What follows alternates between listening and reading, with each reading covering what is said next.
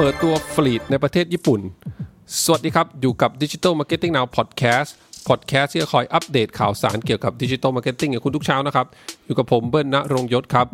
เป็นยังไงบ้างครับ เมื่อวานนี้นะครับ วันที่ 11 11 นะครับ เชื่อว่าหลาย ๆ ท่านน่าจะโดน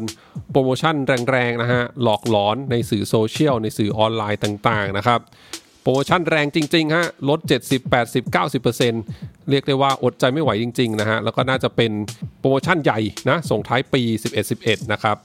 ก็ผมเองก็ไม่รอดครับ โดนไป 1 ชิ้นเรียบร้อยนะฮะอะมาที่อัปเดตวันนี้นะครับ เรื่องของ Fleets นะครับ สะกดว่า F L E E T S นะฮะ Fleets ของ Twitter นะครับ ซึ่งมันก็คือรูปแบบการนำเสนอนะฮะโพสต์แบบที่เป็น Story นั่นเองนะฮะ จากที่ก่อนหน้านี้เนี่ย Fleet เนี่ยได้เปิดตัวแล้วก็ทดลองในประเทศบราซิล อิตาลี อินเดียแล้วก็เกาหลีใต้มาแล้วนะครับ ตอนนี้เนี่ยล่าสุดนะมีข่าวมาว่าทาง Twitter เนี่ยปล่อยฟลีดในประเทศญี่ปุ่นแล้วนะครับ ถามว่าทำไมถึงเพิ่งปล่อยประเทศญี่ปุ่นตอนนี้นะฮะ ทั้งที่ไอ้เจ้าฟลีดเนี่ยมีประกาศมาตั้งแต่เดือนมิถุนายนนะครับ ก็จากข้อมูลเนี่ยเขาบอกว่าเป็นไปได้ว่าช่วง หลังจากมิถุนายนเป็นต้นมาเนี่ยทางทีมพัฒนาทีม developer ทีมซอฟต์แวร์ของ Twitter เนี่ยต้องวุ่นวายเกี่ยวกับเรื่องของการการเรื่อง hate speech นะเรื่องการปั่นนะครับ ข้อมูลข่าวสารเกี่ยวกับการเลือกตั้งประธานาธิบดีสหรัฐนั่นเองนะฮะ ทีนี้เนี่ยพอพ้นช่วงนี้ไปแล้วนะฮะ ได้ประธานาธิบดีคนใหม่เรียบร้อยแล้วเนี่ย ก็ Twitter ก็น่าจะมีเวลากลับมาโฟกัสเรื่องของ ฟีเจอร์ Fleets มากขึ้นนั่นเองนะครับ ญี่ปุ่นเนี่ยเรียกได้ว่าเป็น market ที่สำคัญอันหนึ่งนะครับของ Twitter เลยนะครับ เพราะว่ามี Active User เนี่ยในประเทศญี่ปุ่นที่ใช้ Twitter เนี่ยประมาณ 51 ล้าน User เลยนะครับ เป็นรองแค่ประเทศสหรัฐอเมริกาเท่านั้นเองนะครับ เรียกได้ว่าประเทศญี่ปุ่นเนี่ยชินกับการใช้ Twitter กัน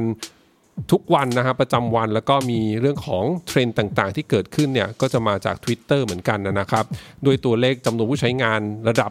51 ล้านคนเนี่ยก็ไม่ธรรมดาเลยทีเดียวนะฮะทีนี้จากข่าวนี้นะครับเมื่อ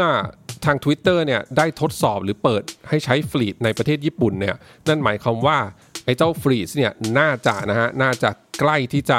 roll out ให้กับทุกประเทศทั่วโลกเร็วๆนี้นะครับเพราะว่าการที่ปล่อยให้ market ที่ใหญ่นะฮะระดับ 50 กว่าล้านคนเนี่ยใช้เนี่ยแสดงว่าเขาต้องการที่จะเริ่ม test ทดสอบกับจำนวนฐาน user เยอะๆ ในหนึ่งประเทศอย่างจริงจังแล้วนะครับและเชื่อว่าถ้าเกิดว่าผลตอบรับออกมาดีเนี่ยไอ้เจ้า Fleets เนี่ยน่าจะถูกปล่อยอในทุกประเทศทั่วโลกต่อไปนั่นเองนะครับ บางคนนะฮะบางสำนักข่าวแล้วก็บาง expert บางท่านเนี่ย จริง ๆ แล้วก็ไม่ชอบนะไอ้เจ้า Fleets เนี่ยเขาบอกว่ามันก็คือการ Copy ดีๆ นี่เอง มันคือการ Copy Stories จาก Snapchat นะฮะ แล้วก็ Snapchat ก็ถูก Facebook ถูก Instagram ถูก LinkedIn ก๊อปต่อนะครับ แต่ว่าเรื่องของเรื่องคือว่าพฤติกรรมของผู้บริโภคของ User เนี่ยเขาชินนะ แล้วเขาชอบกับการใช้คอนเทนต์โพสต์แบบ Story เนี่ยก็มันก็ไม่ make sense ถ้าแพลตฟอร์มที่มีฐาน user เยอะๆอะ จะไม่ทำตามถูกไหมในเมื่อมันเป็นมันเป็นสิ่งที่ผู้บริโภคเนี่ยยอมรับแล้วก็ใช้กันอย่างแพร่หลายนะครับ เพียงแต่ว่าแต่ละแพลตฟอร์มเนี่ยมันก็มีการปรับนะให้เข้ากับแพลตฟอร์มของตัวเอง จะว่า Copy มันก็ไม่ได้ Copy ร้อยเปอร์เซ็นต์สักทีเดียวนะฮะแค่รูปแบบการดูคอนเทนต์นะฮะแบบแนวตั้งเต็มจอแล้วก็กดหรือว่า swipe เพื่อจะไปดูเรื่องต่อไปเนี่ยมันเป็นวิธีการที่ คนเนี่ยให้ความยอมรับแล้วก็สนุกสนานในการใช้มันทั้งฝั่งผู้บริโภคเอง แล้วก็ฝั่งแบรนด์ด้วยนะครับดังนั้นเนี่ยพวกเรา marketer ทั้งหลายนะฮะเชื่อว่าหลาย ๆ ท่านเองก็น่าจะเริ่มชินการใช้ story แล้วแหละนะไม่ว่ากับตัวเองหรือกับแบรนด์ตัวเองนะครับกับแบรนด์ที่ท่านดูแลอยู่นะฮะดังนั้นเนี่ยถ้าต่อไป Fleets เปิดตัวในประเทศไทย ก็หลีกเลี่ยงไม่ได้ที่ก็ต้องมี plan ให้กับ story content ของ Twitter นะครับ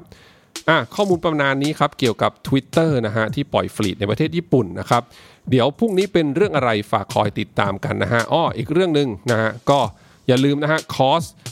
แรกของผมเลยนะฮะคอร์สที่เกี่ยวกับการตั้งเป้าหมาย และการวัดผลการทำ digital marketing นะครับซึ่งคอร์สเนี้ยจะเรียนกันวันที่ 12 ธันวาคมนะฮะดูข้อมูลเพิ่มเติมได้ที่เพจ Digital Marketing Now Podcast นะฮะท่านใดที่สนใจก็ ไปลงทะเบียนกันได้นะครับ หวังว่าจะเจอผู้ฟังนะฮะบางท่านนะฮะในในคอร์สครั้งนี้นะครับ ขอบคุณทุกท่านมากที่รับฟังฮะเดี๋ยวพรุ่งนี้เป็นเรื่องอะไรฝากคอยติดตามกันนะครับสำหรับวันนี้ สวัสดีครับ